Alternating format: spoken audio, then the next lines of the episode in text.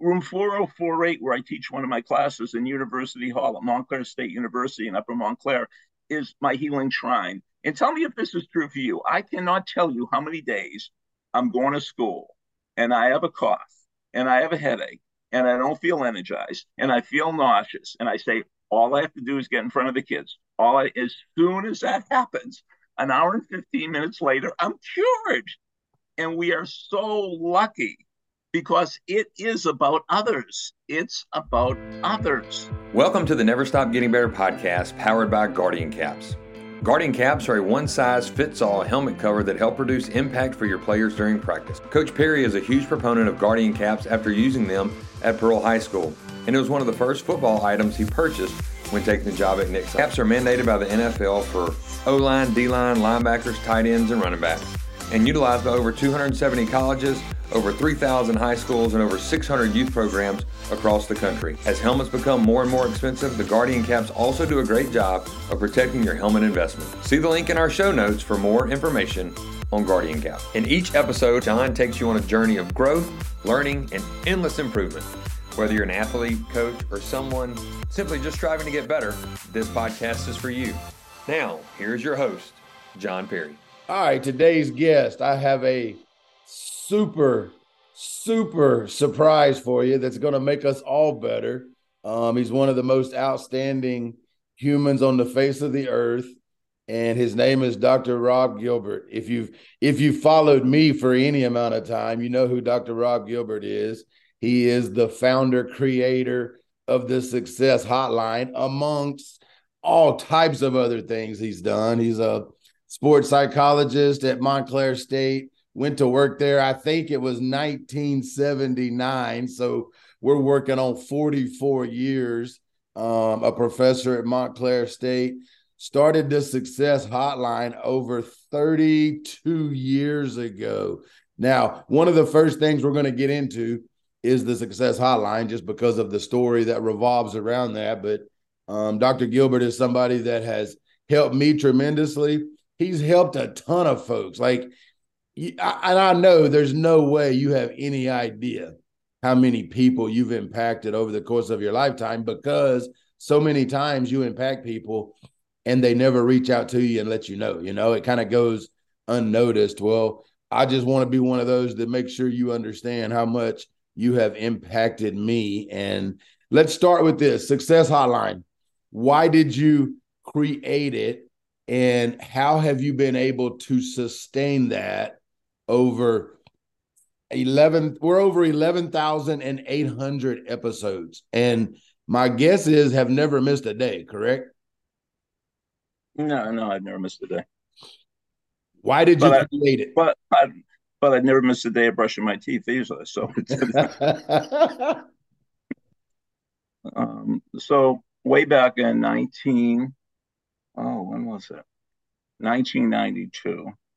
Um, uh, before I got to Montclair State, I, I, was a graduate student at UMass, and I was a wrestling coach at a high school.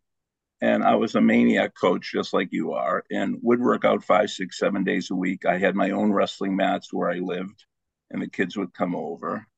And um, uh, and then I realized that when, when my graduate class in sports psychology, I only met them once a week. And I said, well, um, this isn't going to work once a week. So I said, how could I be with him every day, uh, even though I only going to see him once a week? Then I said, well, I could leave him a, a phone message. And this is on an old fold answering machine. And I got a three minute endless loop tape. And every day I was only planning on doing it for my class for 14 weeks. That's how long the semester was. But by the end of the 14 weeks, I had people from all over the world calling it. So I, I kind of changed that. Well, let me ask you this. You know, like, and I do like I, you know, anytime I give a presentation or a speech or a talk, man, I blast the success hotline because what a great way to start your day, you know, with with you know, being able to put a positive message inside your head to start your day. Like, you know, like that is absolutely huge. How hard, you know, and now you say you've brushed your teeth every single day. And I'm gonna be honest with you, Doc. I've probably missed a day or two. I ain't gonna lie, you know, like if I was out and about or I was I ain't gonna lie to you. My wife could vouch for that. Like I've I've missed a day or two. So how in the world, 32 years, never missed a day? Like there's been days you've been sick. There's probably been days you've been in the hospital. There's probably been days you've been busy. Like, how have you sustained that without missing a day? Well, coach, before we get to that, aren't you kind of disappointed in my level of energy today? I'm, well, I'm, you know, I know you don't want to say something, but this doesn't work. You know, I got to be like this. You know, I can't be like I've been in the last couple of minutes, and that's just a choice. You know, it's just a choice. So the that sometimes when I give a talk, I start, you know, and they introduce me and they say motivation, this or that, and then I get up and say, oh, "Thank you very much, Coach Perry." say, uh, "Let me ask you a question. How much longer can you stand me talking like that?"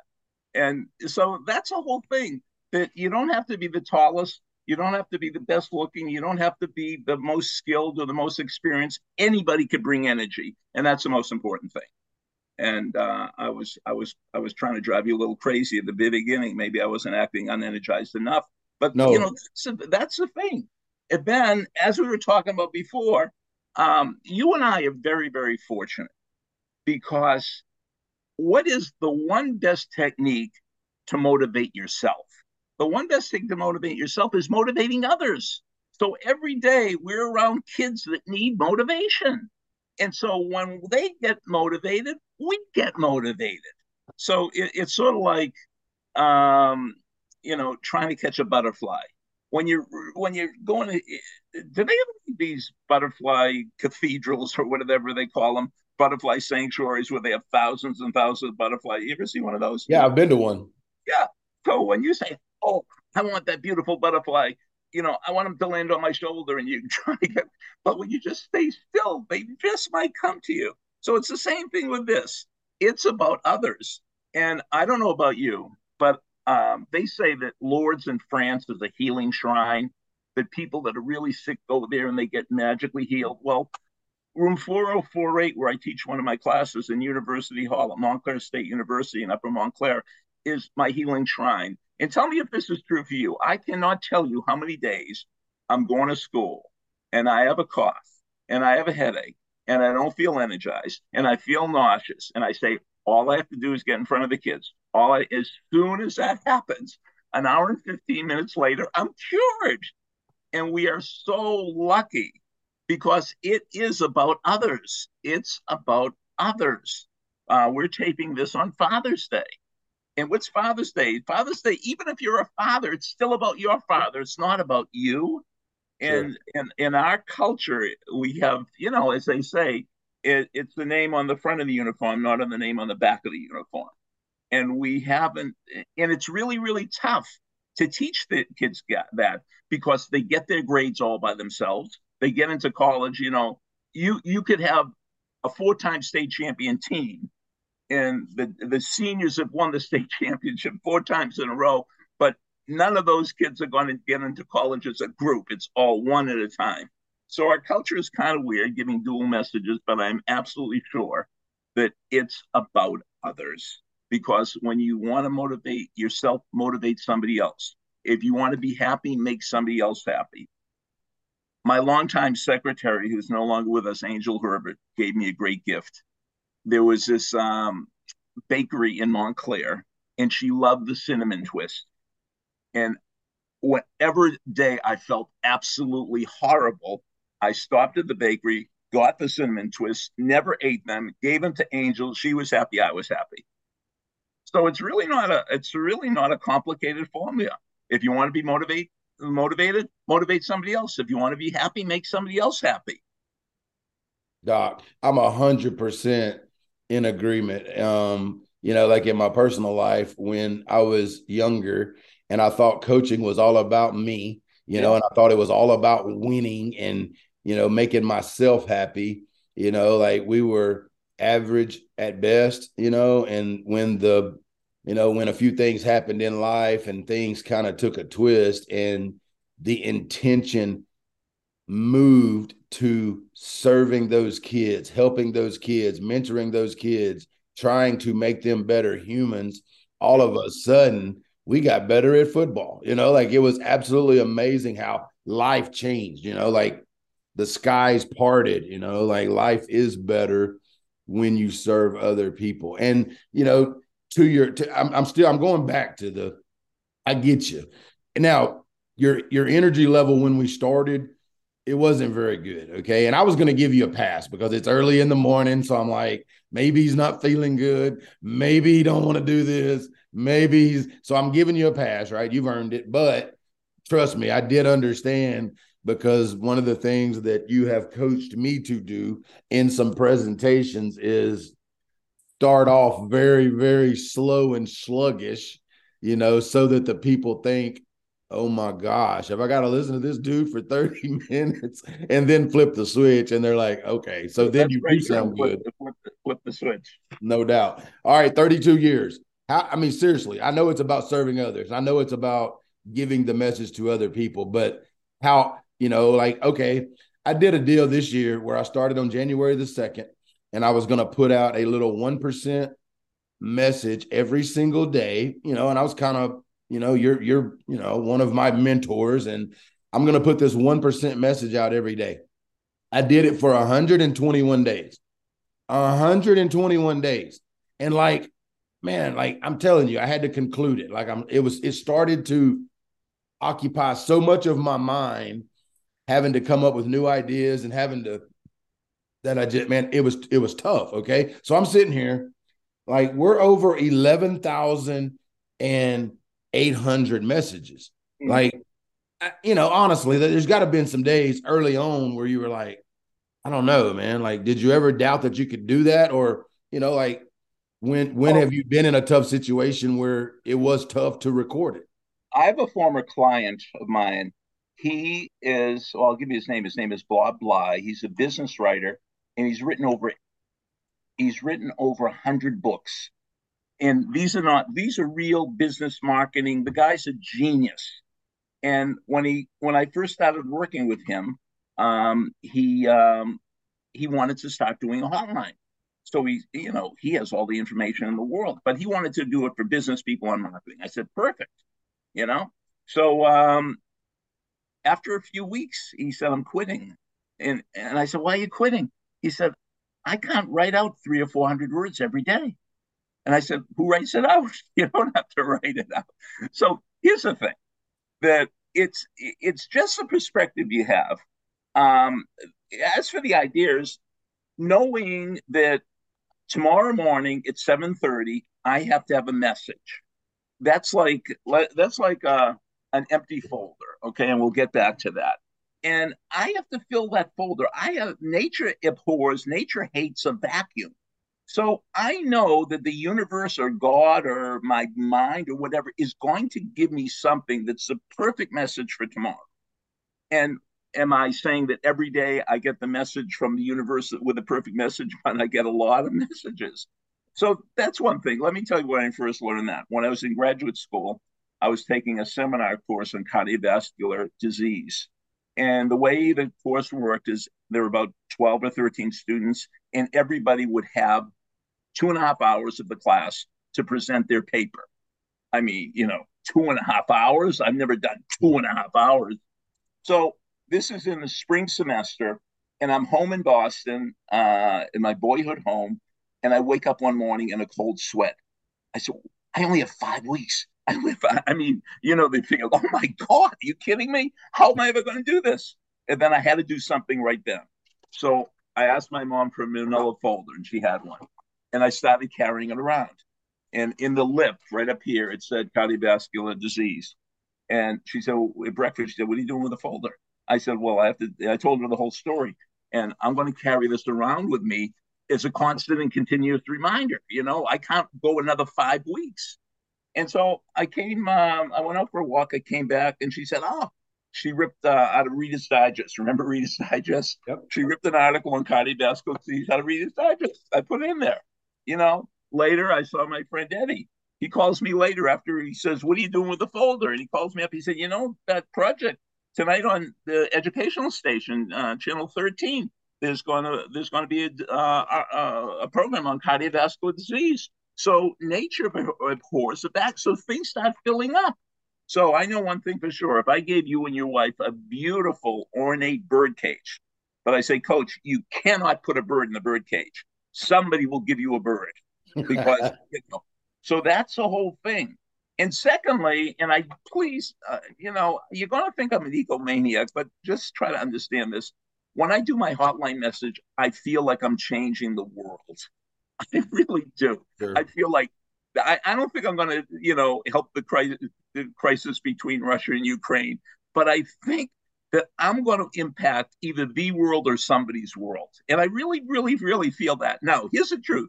Do I have data that supports that claim? No, every class I think I'm, I'm going to change these kids' lives. Do I that? But that doesn't matter. It matters what I think. You know. Yeah. I mean, it man, I I think, and and guess what? I might change the world because one of my hotline callers just happens to be a United States senator named Cory Booker. So I mean, he might become president. He ran for president last time. Who knows? So um, so that's what we're talking about. So it's all perspective. And it's you know, it's a fun game do you remember Willie Stargell? Yep. Yeah. So he was a legendary. I think he was the captain of the Pirates, but he was one of these, you know, leaders that was out there. And once a sports writer said, Willie, I mean, you're alive every day. You play so well. You're a leader. You're the captain. How do you do it? He said, very simple. I just listen to what the umpire says before, after they play the national anthem. So after they play the national anthem, what do they say? Play ball. He said the umpire doesn't say work ball. He says play ball. He said I go to the ballpark to play. So this is all a game. and and and look at you know we're all playing a game. And look at who makes a lot of money. People in plays, people who play roles in movies, people who play professional sports, wow. people who play music. You know, like Bruce Springsteen for a guy that can't sing is doing pretty well because people like the way he plays because he plays with energy. So, and he plays with enthusiasm. So let's talk about the word enthusiasm. E N T H U S I A S M. Oh, I'm, I'm showing the screen. it's all right. I'm seeing it. so IASM is capitalized. And you cannot have enthusiasm without IASM, and IASM stands for I am sold myself. I am so we've talked so many times that what I'd like to do, I, I don't know if if I ever related this story to you. Do you know the pots and pans story with Zig Ziglar? Uh come on with it. I don't know if I do or okay, I don't. So Zig Ziglar grew up in Yazoo City, Mississippi. Yep and uh, he went to college. He got out of college, and way back then there was a profession called door to door sales. Hmm. You know, I mean, you could actually it, it, was a profession. Nowadays, you knock on somebody's door, they don't know you, they'll call the police. But back then, they'd open the door. And I, you, do you remember that? Yeah. And I mean, I used to love when when the encyclopedia salesman came in. and, I mean, it was so much fun. So anyway, um, Zig graduates from college and, and gets a job selling high end pots and pans door to door. And they think this guy is going to be a superstar. Well, after they put him through the training and they put him on the road, I mean, he goes about a whole month without selling any of the product. And so the guy that hired him, the VP in charge of sales, tells the boss, "Hey, look, I'm going to go down to Yazoo City and spend a spend a day with this guy Ziglar, see what's happening." So he spends a whole day with him. Then they have dinner together. he said, Zig, your presentation's perfect. I mean, you're, you know, you look the part. Yeah, I, uh, but here's, I got a question for you, Zig. Do you own our pots and pans? And Zig said, well, well, well, sir, as soon as I get enough money together, as soon as I start making enough sales, that's the first thing I'm going to buy. he said, that's the problem, Zig. You're not sold yourself. It's not enough for you. If it's not enough for you to buy them, why would it be enough for somebody else to buy Mm. So we have to be sold ourselves. So suppose uh, um, that I, well, I'm not married, but suppose I were married and we moved to a new city, and um, and we're looking for a new church. And every Sunday we go to a different church. So what is going to be the difference that makes the difference in figuring out what church. Is it going to be how comfortable the seats are, or how beautiful the church is, or you know, I think it's going to be the minister. I think it's going to be the minister. And I'm not saying that he has to be like, you know, like Bruce Springsteen. I said wasn't the greatest uh, singer. He doesn't have to be the greatest speaker, but I have to believe that he believes. You know, I have to believe that he believes. So every semester in Montclair State, just like you, I get evaluated, and uh, but that's not the evaluations. It's going to determine when I retire. I ask my students at the end of any semester, every, every uh, the end of every semester, on a scale of one to 10, 10 high and one low, rate me on how much do you believe I believe in what I'm saying? How much do you believe I believe what I'm saying? It's not whether you believe it, it's whether you believe I believe it. And when my scores go down on that, I realize I'm losing my edge. I don't have the energy anymore. I'm getting too old. But as of I'm 76 and it's going okay. But that's the key thing. So if you're going to, your friend Randy, fast and wide. Yep. I mean, if I'm selling fast and wide, I have to believe in fast and wide. You know, if you're going to uh, put a new routine, uh, suppose you buy a new piece of equipment for your weight room. You know, you get a concept two rower, and you know, your kids have to believe that this is the greatest piece of cardiovascular uh, training equipment in the world. Now, it doesn't matter whether the research shows it's true. It matters whether you believe it's true. And then if you believe it's true. So I believe my success hotline is going to change people's lives. And as I said, has it with a few people? Yeah, a few people, but it's you know, it, but the thing is, I it's it's like we go to a Disney movie, we believe it's true. If the person next to you said, these are cartoons. Somebody drew them. That's not really Mickey Mouse. That's not really Snow White. It's, oh, shut up. I'm, I'm chewing. People say, look at, I mean, you just do this cute little thing. You're not helping anybody. I said, shut up. You know, let me play right. my little game myself. Well, so, let me. I coached. I coached wrestling a little, little, little tiny school. We only graduated 90 kids a year and half of them were boys, so we didn't have them. But I, I thought I was going to change the world, you know. Well, let me give you this, Doc, in, in, in a little bit of proof of how you may be influencing the world a great deal. And you're not going to have this is not going to ring a bell, I'm sure. Message 9903. It was March the 3rd, 2018. I tune in. I don't, that's not, I don't know when I started listening, okay, but it was obviously before that. But that message that day, and you do not have a clue, right? I know that was funny. Okay, so not only do I don't know what nine thousand nine hundred thirty was, I don't even remember what I was doing in two thousand. oh, I think I do. Oh no, no, no, that was well before COVID. Okay, yeah, go ahead. No, I have. Well, no this message comes on about the lion being the king of the jungle. Oh, that's right. I like that one. Not because it's the tallest, not because it's the strongest, not because it's the biggest, but because it will hunt. It will hunt. Okay. So for a dude who played college football and was undersized and not super athletic, you know, and for a you know, a high school football coach that has always, you know, had this voice, you know, do you belong? You know, like that message hit me different than any other message I've heard. In that, you know, like you don't have to be the best. You know, like you just got to get up and go every day. You just got to go, you got to go hunt every single day of your life. And as a football coach, that's all I want my team to do. I've never, I've never went out there with a football team that was the most overly talented team in the entire state. Okay. But if those jokers, when that ball is kicked off, will hunt, that's all. I mean, that that's all I care about. You know what I'm saying? Like, let's go get it. So, you know, sometimes your message is changing the world because that message, you know, made a huge difference with me, you know. And now let me ask you this there's a couple well, more. Let's just stay with that for a second. That's yeah. one. It's an important thing because that's what's called a significant impor- uh, emotional event, an SCE. And when you have a significant emotional event, my favorite coach, my favorite new quote is, "It only takes one key to unlock the castle." And that means you only need one idea, you only need one book, one seminar, one mentor, you know, somebody says one thing, you meet one person, and it could and it could change your life.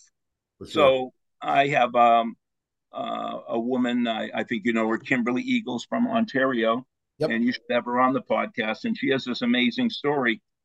She in, she used to talk about performance anxiety. She used to pass out before she had to give talks in high school. And then in college, she dropped out of college twice because she didn't want to take speech classes. And then through Brian Cain, she met me. And one day I said something to her and it changed her life.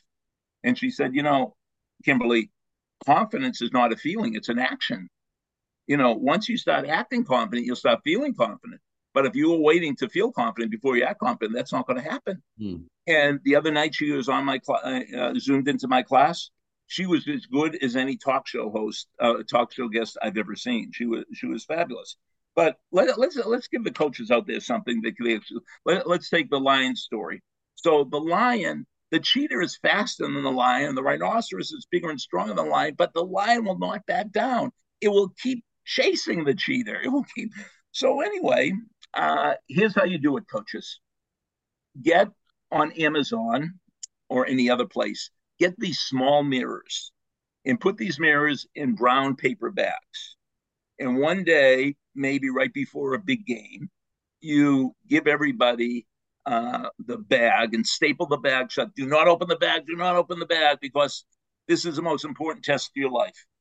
Then you, just as Coach uh, Perry said, you say, uh, what, what animals call the uh, king of the jungle? And somebody will say the lion. And why is the lion the king of the jungle? Then you give Coach uh, Perry's answer. And then you say, you know, that's true. And I want us to be lions today and have the heart of a lion today. But here's the test zoologists, people that study animals, have found there are only two types of animals in the wild animals with the eyes on the front of their head and animals with the eyes on the side of their head. And here's the saying eyes in front like to hunt, eyes on the side like to hide. So the lions, and tigers, and bears, they're predators. They're going after what they want. They're hungry. And Bambi has the eyes on the side like a deer or a chipmunk or a bunny. They're just, oh my God. So what are we going to be today? Are we going to be predator or prey? Predator or prey? Are we going to go after what we want? Or are we going to be afraid of being attacked? So now we're going to have the most important test of your life. I want you to open up your little brown paper bag and see if your eyes are in the front or eyes are on the side. And as they take it out and they look and say, each and every one of you is on this team because your eyes are in the front. You were born to be a predator. You were born to be hungry. You were born to go for it. And we were born to win today. Doc, fantastic. And then we slam all our mirrors down on the floor and bust them and run out and whip somebody. the only problem is this, Doc. I know some of my kids are going to listen to this podcast. And now when I pull that off, they're going to think I'm not original, but that's okay. You know, like I'm going to give you well, a let, well, let me ask you this. It doesn't matter. I'm the best, uh, the best theft of stories in the world. And I'd like to say, uh, like to thank Gene Zanetti, the great Gene Zanetti, for that story. Let me ask you this. You know, and one of the things that you've taught me probably first and foremost is the power of stories. Yeah. When did you first when did you first come to understand and think stories can change the world? And, you know, and this is a more, do you have a way, you know, like, are your stories on paper? You know, and I'm sitting here looking at two books that you've written, and I know there's more, and I got a question about that too. But I've also thought, like, do you have stories organized? Do you have do you have them on manila folders? You know, like number one, when did stories become a big part of your life? And number two, are they organized? Well, the stories, I realized that when I was um, teaching for a while and my old students would come back, I'd say, What do you remember most about my class? And they they never said, Oh, you know, when you told us that Shakespeare was born in 1564 and died in 1616, that really nobody ever told me of, you know, the Krebs cycle changed my life glycolysis changed my life. Right. You know, the, the layers of the dermis change my. No, it's always the stories. They remember the stories. And then if they don't remember the stories, if they remember an incident that happened, they're telling me a story. So stories, I mean, there was a guy a couple of thousand years ago that he was a teacher and he went around telling parables. Yep. And we tell, still talk about him and his stories and his parables, in his name was Jesus. So surely, if it was good enough for Jesus, it's good enough for this Jewish guy from New Jersey, you know? Amen. Amen. I love them. Do you have them? Is there any organization of them? Well, How do you keep You're them? going to be the first person I tell this to. Uh, what I'm doing now is I'm putting together a six inch folder of all my handouts and all my notes and everything. And I'm I'm I'm I'm I'm gonna just sell that. That's gonna be my, you know, because the good news about teaching at Montclair State is I really love it. And I'm really close to New York. The bad news is we don't have doctoral programs. So I don't have any I don't have any like mentees. I have undergraduates sure. and graduate students, but I don't have anybody I closely, closely work with that I would pass all of. So I, I have this need to, you know, to pass this stuff on. Sure. Well, I'm gonna tell you what, you can you can sign me up first. I'll be the first person to purchase that. I can promise you, man, because it is fantastic. I'm gonna but while we're here on stories, a couple more that some of my favorites, okay? And see if if you can share it or what it means to you. But and I don't know if you do this every Valentine's Day. Maybe you do but the story on Valentine's Day of the guy that gets on the bus. I mean, it's one of my favorites ever. Could you could you share that one? Well, you know, one of the criticisms people say, well, they know that story. On Valentine's Day, when I'm coming up to Valentine's Day, they say, make sure you tell that story. Just like as we mentioned Springsteen, you know, um, people have heard Born to Run, that gets the biggest ovation. They want to hear it. People want to hear the same story over and over again. So I've been telling this story for over 30 years. Hmm. And um, so the story is uh, there's a bus through an inner city um, in Boston, and um, the bus is pretty packed. And this old, old, old man gets on and he tries to find a seat close to the front, and he's carrying a dozen beautiful roses. So he sits next to a college kid, and the college said, "Oh, those are beautiful roses." You know, and today's Valentine's Day. Uh, is that for your wife? He said, "Yeah." And the older man said, uh, "Do you have a girlfriend?" And he said, "Yeah." And he holds up a card. And he said, "Yeah, but um, all I all I could afford is this card for her." And he said, "You know, I don't want to act like an old man, but when you get older, you realize it's not the it's not it's not the roses or the card; it's the thought." So if you write a nice little uh, note in the card, that will be more than five dozen roses. And he said, oh, thank you so much. I think I'll do that. So then they're riding in silence. Then it comes time for the old man to get off the bus, and it's kind of hard for him to get up. And then he gives the roses to the young man. And he says, I want you to give these to your girlfriend. My wife wants you to give these to your girlfriend. And before the young kid could say anything, the old man is off the bus. And the young kid watches the old man cross the street and enter the gates of a cemetery. Mm.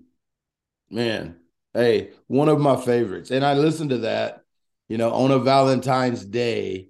Yeah. And I thought, wow, man, how powerful a story. You know, and that story is, I mean, there's so many meanings in that story, you know, yeah. serving others yeah. You know, um, it, it's it. I absolutely love it. Okay, one more that I want to bring let, up. Let, let, me give you a story that you've never heard, Ooh. and um, because when I'm doing my I'm doing like archaeology, going through all my files on computer and going through all my files. Uh, uh, you, you, right next to me, you see all these files, this whole yep. file cabinets. You've never heard this because I haven't told this story in 20 years. All right. Um, so, well, I did. I did tell on my hotline the other day. So there are three cowboys, and the sun is down, and they ate dinner, and they're way out on the on the prairie, and they're sitting around a campfire. And then they start talking about who's the toughest cowboy in the world. And one of them says, oh, I'm the toughest cowboy. He said, You know, just a couple of weeks ago, back of the ranch, a bull got loose and he started goring. He gored three cowboys and killed them. And I jumped over the fence. I tackled the bull. I pulled him down by his uh, uh, by his horns. and we got him back in the pen. And the other guy said, Wow, that's pretty impressive. Then the second cowboy said, You know, I was walking along the trail the other day and this 15 foot rattlesnake came up and was just ready to attack me. So I reached down, I grabbed it by his neck, I stared him straight in his eyes, and then I bit his head off and spit it out. The other two guys said, Wow, that's impressive. Then the third guy, who was stirring the red orange hot coals with his hands, said, You know, I don't have anything close to that. so it's more about what you do than yeah. what you say. Yeah. Yeah, what you, what, what, you what you uh, do speak so loudly, I can't hear what you say. Yeah, you're not gonna believe this, but I had that written down. Um, that was gonna be the next story I asked you about because I listened to it and heard it, and I thought, wow, you know, if you want to think about, you know, sports related, and you want to talk about mental toughness, that's fantastic. All right, Randy well, Jackson. Let me just tell you one thing that I didn't tell that story that well.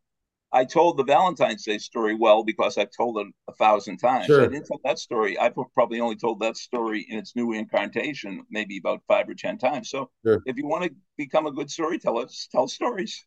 tell stories a lot. All right, Randy Jackson. I, I told him that I was doing this and he wanted me to ask you a question. Okay. So this is his question where did you get the like he, he said you helped his book tremendously. You know he's written that new book about his time in germany as a football coach blah blah blah. And he said you helped him so much. And you know the question is where did you get the writing skills along with the sports psychology? You know like what where did the writing skills come from?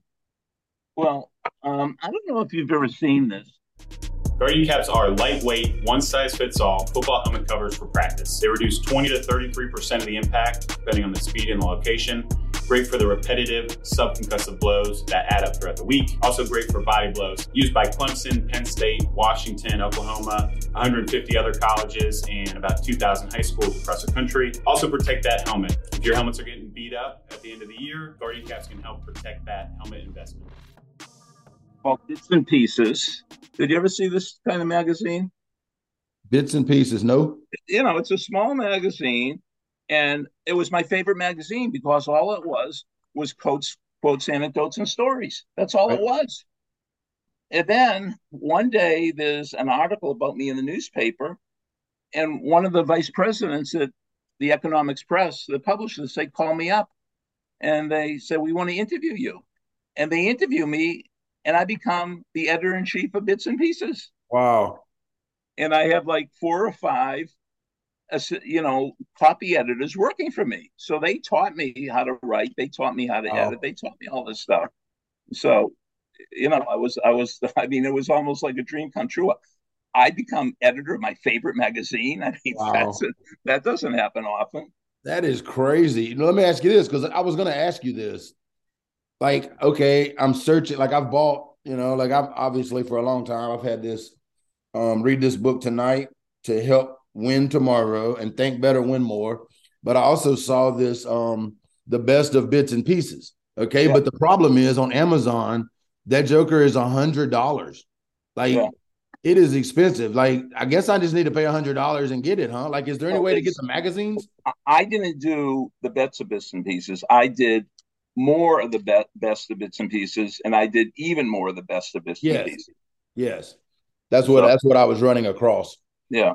Well, I'm gonna say that would be fantastic. That's one that I do not have. Well, let me tell you that in the early days, we got a lot of reprint requests from people, from a couple of guys who were writing a book called Chicken Soup for the Soul. Yep.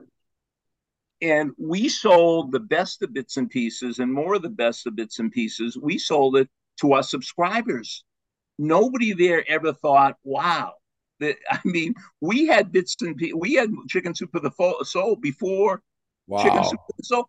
And nobody in that whole organi- organization thought that this might be a good idea to put in the bookstores, you know? Wow. well, I'm gonna buy I'm gonna buy that when I get off here. Let me let me ask you something else. I'm in the market for. At one point in time, there was these red, white, and blue cards. Oh yeah, win cards. Wink cards. Where do you where do you get wink cards from? Where do I get my wink cards? Well, here's what they look like. And and then there are 50 cards with the 50 secrets of sports psychology. And then everybody gets a card, and then you actually peel them open, peel them open like this. And there's yeah. a little. So, could you read what it says? Let's see. Do it, do it right, do it right now. Yep. Yeah. So everyone yeah. has like that. So to tell you the truth, I have three boxes left out of 10,000 boxes. Wow. But I am thinking of, even though they haven't been done since 1983, I'm thinking of redoing them.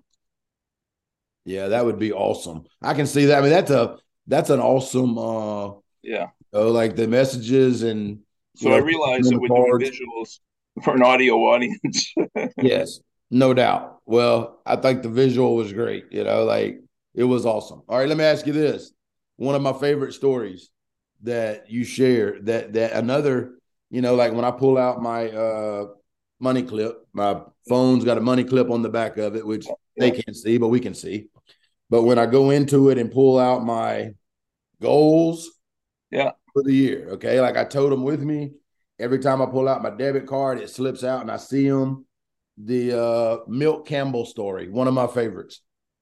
Well, Milt Campbell, for my money, is the greatest athlete who ever lived in the history of the world. Wow. So, so imagine it's the beginning of your junior year in high school, and uh, the kid next to you is Milt. You say, Hey, Milt, what'd you do over the summer?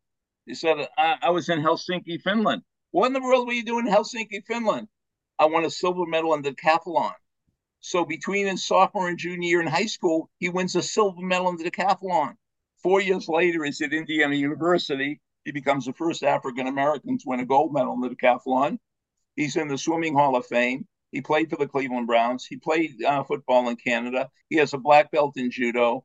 Uh, he probably could have won if he just concentrated on the 440. He probably could have won a gold medal in that if he just focused on that. I mean, you know, unbelievable. And then later in life, he's no longer with us. Later in life, if you were saw him walking down the street and he was in front of you, you'd say that must be a New York Giant football player. That must be a Jet. He was like six four, six four and a half, maybe two twenty five, like the most athletic body you've ever seen, and um, you know, just unbelievable. So he's done everything in sports. So one time I coerced him to come to my class. So he's speaking for a while, and he's just very impressive. And um, he says, "How many of you uh, people have goals?" And everybody put their hand up. He said, "How many of you have ever written down your goals?" And almost everybody put their hand up.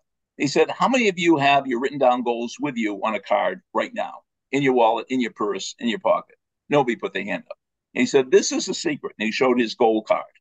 He said, like in 1950, what was it, 52, I had a little card that said, I will win the gold medal in the Helsinki Olympics, you know? Mm. I mean, so when you have a card that now the secret is it has to be with you 24 hours a day, seven days a week. So when you take a shower, you have to put it in a plastic bag. When you're working out, you put it in your sock. When you sleep, you put it under your pillow. And is this a pain in the neck? Yes. But just like a coach is a pain in the neck, it's a constant and continuous reminder of what you want. So that's why it works. You have a constant and continuous reminder. Well, I've shared that story a ton, you know, when I speak to different groups or whatever, because just like that, when you ask them, do you have them written down on you?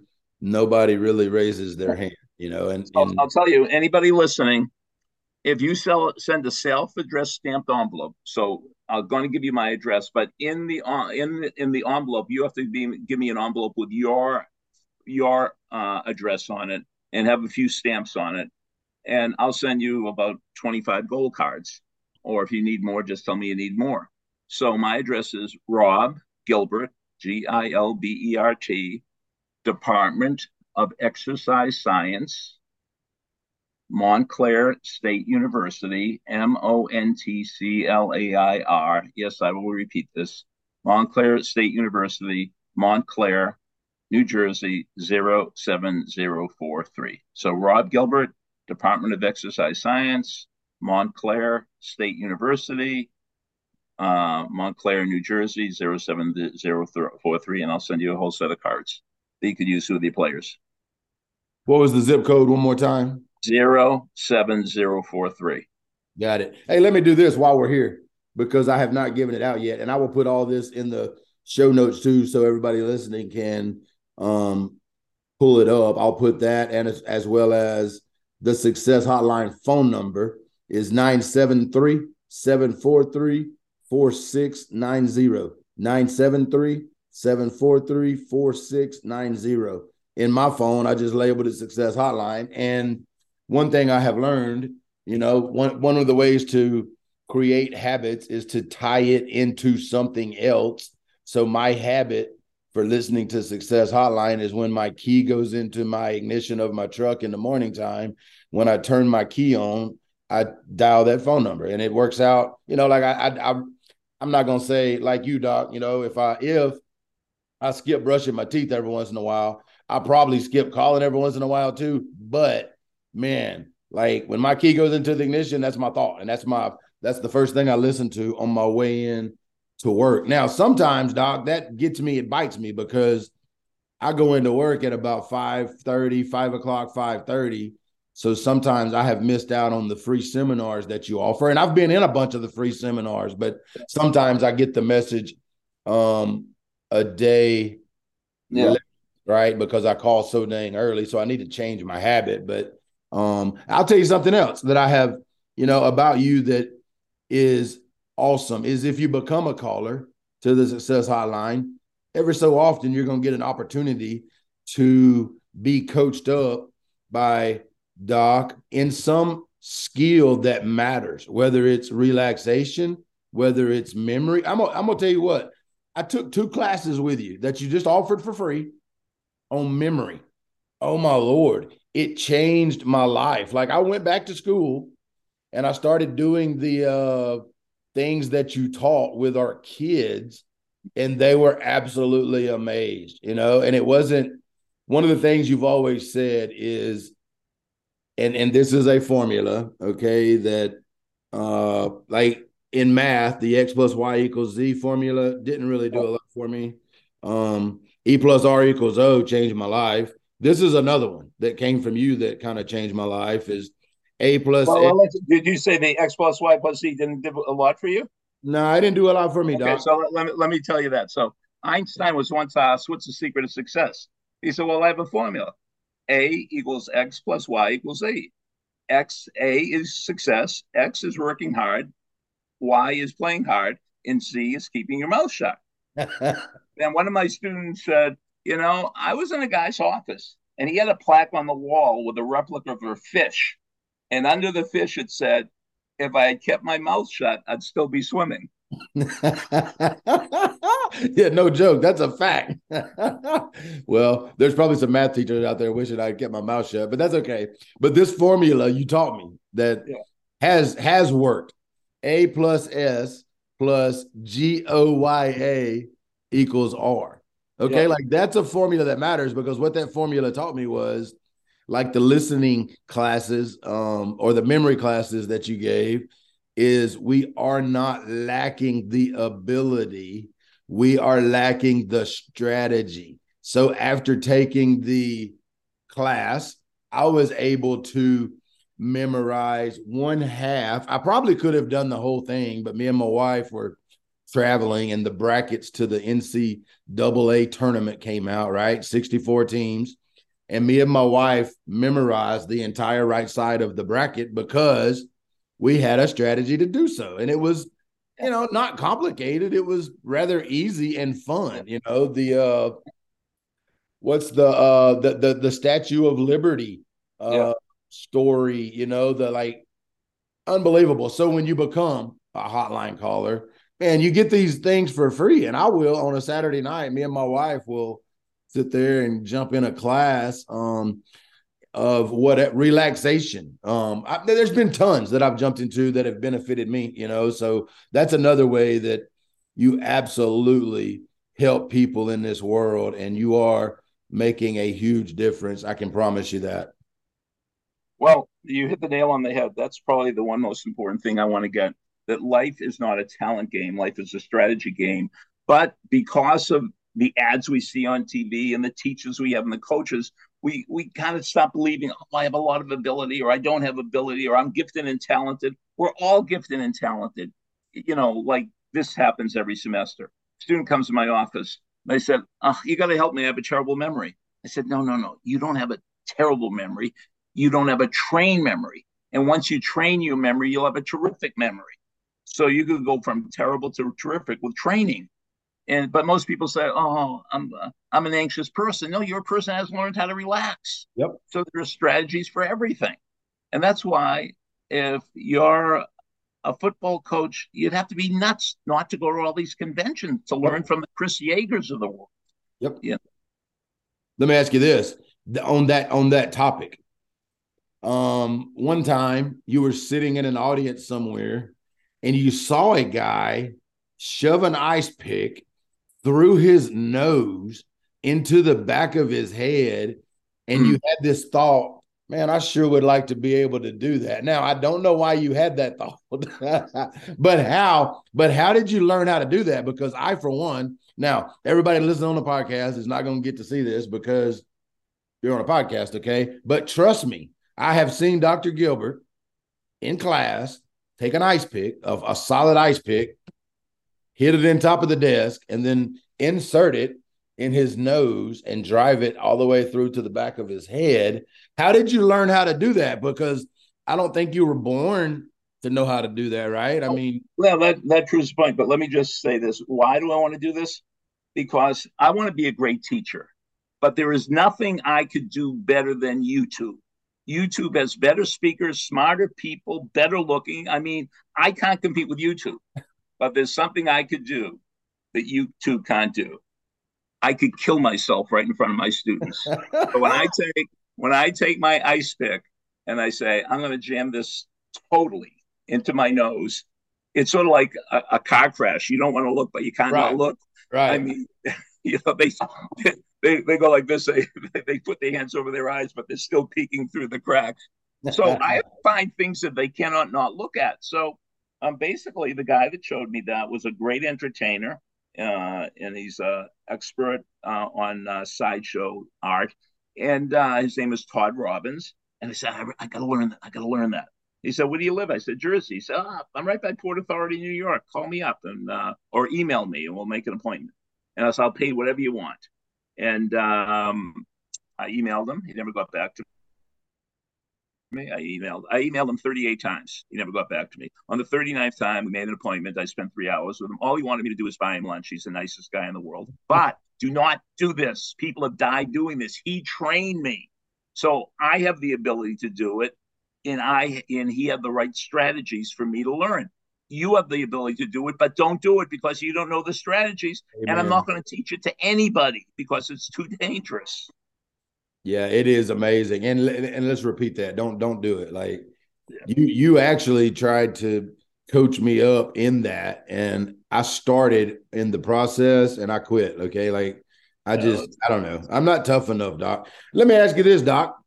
Like other things that I know you've done because you are someone who's going to grab attention, right? So in your classes, you know, like you learned how to you you gained the strategy for ripping yeah. uh, playing cards. Like, how did you learn? How did give me the strategy? You know, how did you learn to take a deck of cards and completely rip them in half? Well, I know that you probably have a lot of callers from Texas because Texas football coaches are the most curious. They are the best coaches in the world. And I know you're from Missouri. Sure. But sorry, Texas right. and um, right outside of Houston, there's a guy named Dennis Rogers. He's the greatest strongman who ever lived in the history of the world, just like I think that Milt Campbell. And so, what do I do? I don't want to be a strongman, but I go to one of his shows and I see him rip a deck of cards and I say, I want to learn that. now, the thing is, he ripped the deck of cards while they were in the box. They were duct tape, duct tape both ways, and he put on gloves and he ripped them. That's how strong this guy is. Wow. And he's not one of these, he's like 5'7, 5'8, 160 pounds. And he is, so I went to one of his seminars. He taught me how to do it. And wow. it took a lot of training. And I hate to say this, but I haven't been practicing and I don't know if I'll ever do it again. Sure. Because I I could do it, but I, I think I'm going to have a stroke. So sure. um, I, am buying all these finger exercise things off the internet the, uh, to, because I want to get my, my hand strength back. I'm gonna tell you what. One of the greatest things about you, um, to me, is what you just said. You're buying things right now to get your hands strength, your fingers back up. Like wow, you know, like one of you know, in, in the name of the name of the podcast is never stop getting better. You know, like one of my desires is to wake up every single day and try to be better, continue to grow, continue to serve, continue to give back. You know, like that is a huge part of why I even wanted to do this in the first place. You know what I'm mm-hmm. saying? Like, absolutely huge. Well, we're coming to a close. It's been an hour. don't don't hurt yourself. As he rips, as he rips a deck of cards. I ripped a half a deck of cards. Well, half a deck of cards, but whatever. It's pretty dang good. Um, as we're coming to a close, Doc, I want you to know how grateful I am for the influence that you've been on me, man. Like, and I know I speak for a ton of folks, man, that you have influenced in such a positive manner. And um, my wife was supposed to go to New York with the theater group here about a week or two ago, and actually we got sidetracked by a little um, event that had happened. But I had the thought of flying up there to spend a couple days, and I wanted to come see you because one of my one of my goals is to come meet you face to face because you have been so instrumental in my life. And and again, you don't people don't know what other people do for them. You know what I'm saying? So I just want you to understand how grateful I am for what you have um, done to me. This is the last story I would like for you to okay, tell. Well, before we end up, before the last story, I want to offer anybody that spent so much time listening to us, I want to give you an offer. One of the fun things I do is, and I'm not talking about getting paid, I'll do this for free. If you're in a situation where you have to give a talk like an awards banquet or something, and you know, something 5, 10, 15 minutes, and you have no idea what to do, you know, or it's the day before a big game, you have no idea what to say to the team. Um, I love when people call me up and say, Dr. Gilbert, I to give this talk in 20 minutes, you know. Yep. I mean, or a day. So um, I will come up with some strategy, some technique, some story, some game, some something that will work. And nobody has ever told me I didn't help them. People mm. have not got back to me, but nobody ever said I hurt them, you know? Uh, so I would be very happy. My personal cell, cell number is 973 985 4138. So 973 985 4138. And the closer it is to the event, the more exciting it becomes for me.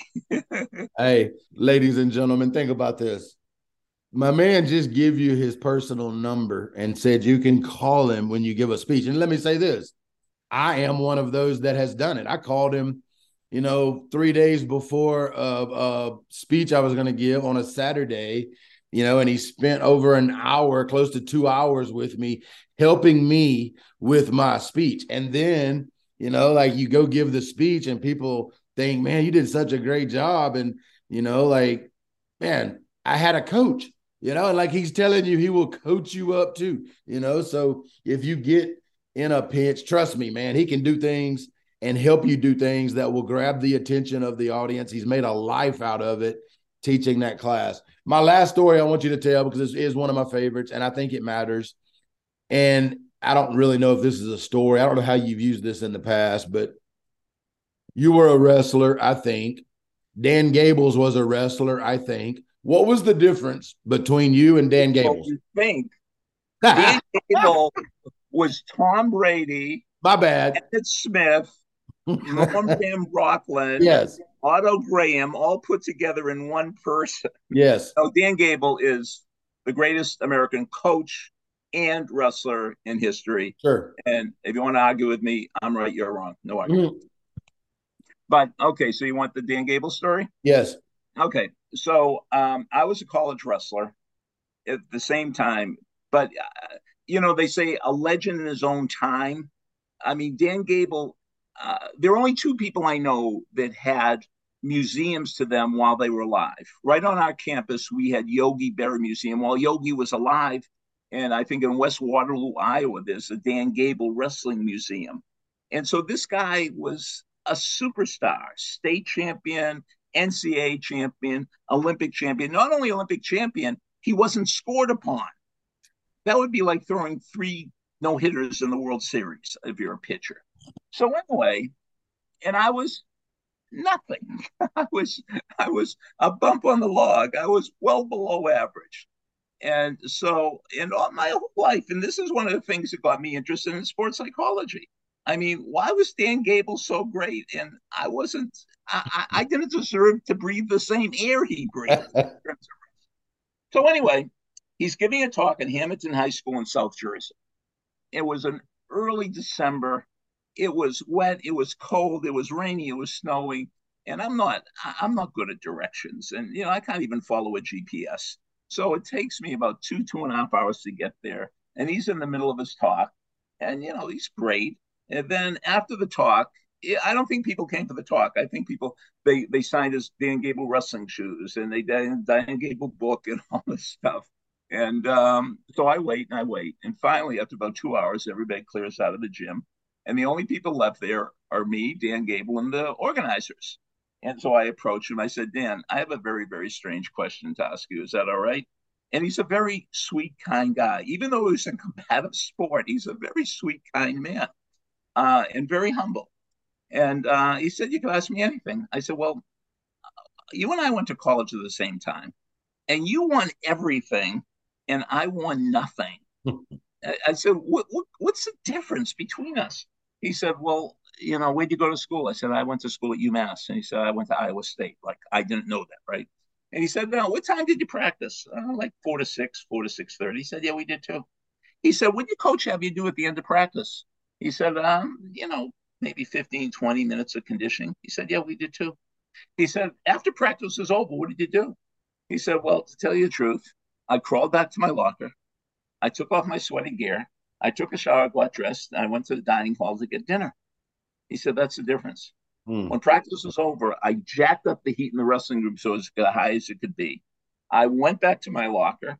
I put on a rubber suit. I put on a hoodie. I put on sweatpants. And then I got my jump rope and I started jumping rope until I passed out. Now, mm. here's a guy jumping rope He's not, he's not jumping rope for 15 minutes. He, I'm going to jump rope until I passed out. Now, the thing is, he was in such great shape, he never passed out.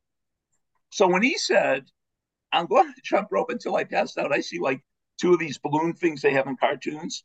And on the left balloon, I see Dan Gable jumping rope like a maniac. And the right balloon, I see Rob Gilbert eating a pork chop. So, so who deserves to be an Olympic champion? who is extreme, who's doing more than expected. So Dan Gable is getting ready to win an Olympic gold medal, and I'm getting ready to be fatter. You know, I mean, so hey. that's that's the thing, and I totally, totally admire Dan Gable. And one of the things we didn't talk about is um, last weekend I wrote a one-word book on how to be ultra successful in any or anything in every and anything you do and it I could write the book on the weekend because remember I said it's a one word book. Yep. So there's only one word in the book. So what do you think the word is, Coach? Extreme. Extreme. You got to be extreme. Dan Gable was extreme. Rob Gilbert wasn't. So if you go back over this podcast, every single story we talked about in some way or another, like the cowboy moving the the coals with his hand, that's extreme. You know, Milt Campbell was extreme. So you got to do more, more, more than expected. Hey, Doc, you might not have been extreme as a college wrestler, but you are extreme as a sports psychologist, as a professor, as a teacher, as a leader, as a influencer of people. You are 10 times extreme if that's if that's possible. Man, I'm so thankful. And the I think the Dan Gable story is a great way to us to sell off into the sunlight because oh my gosh, you know, like that is what makes Tom Brady Tom Brady. That is what makes Dan Gables Dan Gables. They are extreme. They are not doing things like everybody else is doing them. They are on purpose getting better every single day of their life. Do you have time for one more? Yeah, for sure. Yeah, this is from Bits and Pieces. Yep. Okay, I'm going to tell you the biography of a person's life, but I'm not going to tell you who he is. He failed at business at age 22. He ran for the state legislature and lost when he was 23. He failed in business again when he was 24. He was elected to the legislature when he was 25. This, his sweetheart, the woman he was going to marry, died when he was 26. He had a nervous breakdown when he was 27. He was defeated for speaker at 29. He was defeated for elector at age 31. He was defeated for Congress at age 34. He was elected to Congress, hooray, at 37, but in his uh, rerun for reelection, he was defeated for Congress at age 39. He was defeated for Senate at age 46. He was defeated for Vice President at age 47. He was defeated for uh, Senate again at age 49. And at age 51, this man was elected President of the United States. You know who that is, Coach? That would be one Abraham Lincoln. Yeah. And so now you have been inoculated against ever feeling defeated. I mean, you have resilience now for all you have to do is think of honest Abe Lincoln bouncing back, bouncing back, bouncing back. That's called resilience. No doubt. F- failed his way all the way to the presidency. Yeah. Yeah. Unbelievable. Well, we probably have listeners who did not know who that was, but me being a caller of the hotline for many years, I've heard that and learned that and used that with our players because the one thing I don't want our players to do is to be scared to fail. You know, like if if you're not trying, um, you know, you're not failing. If you're not failing, you're not trying. Like you gotta, you gotta, you gotta try things, man, because that's how we all learn and get better. Um, man, thank you one more time. You're fantastic, man. I'm I'm great. I'm great, grateful that you, you know, honored me by doing this. And I am still gonna hire you to help me write my book. I'm, I'm I got stuck on chapter two. Okay. So Randy Jackson's like, you gotta hire him. I am going to do that. You know, I just I wanted to get this podcast off the ground and rolling. And I had to hire a coach for that, you know, like I do believe sometimes we have to hire coaches to help us be better. And so I am going to do that. Um, but for our listeners, man, y'all please subscribe, rate, share the podcast with other folks that might want to get better and grow. And more than anything, send me feedback, man. We're early on. Tell me how I can do better. Tell me how I can be better. Help you um, learn to be better. Until next time, adios, amigos.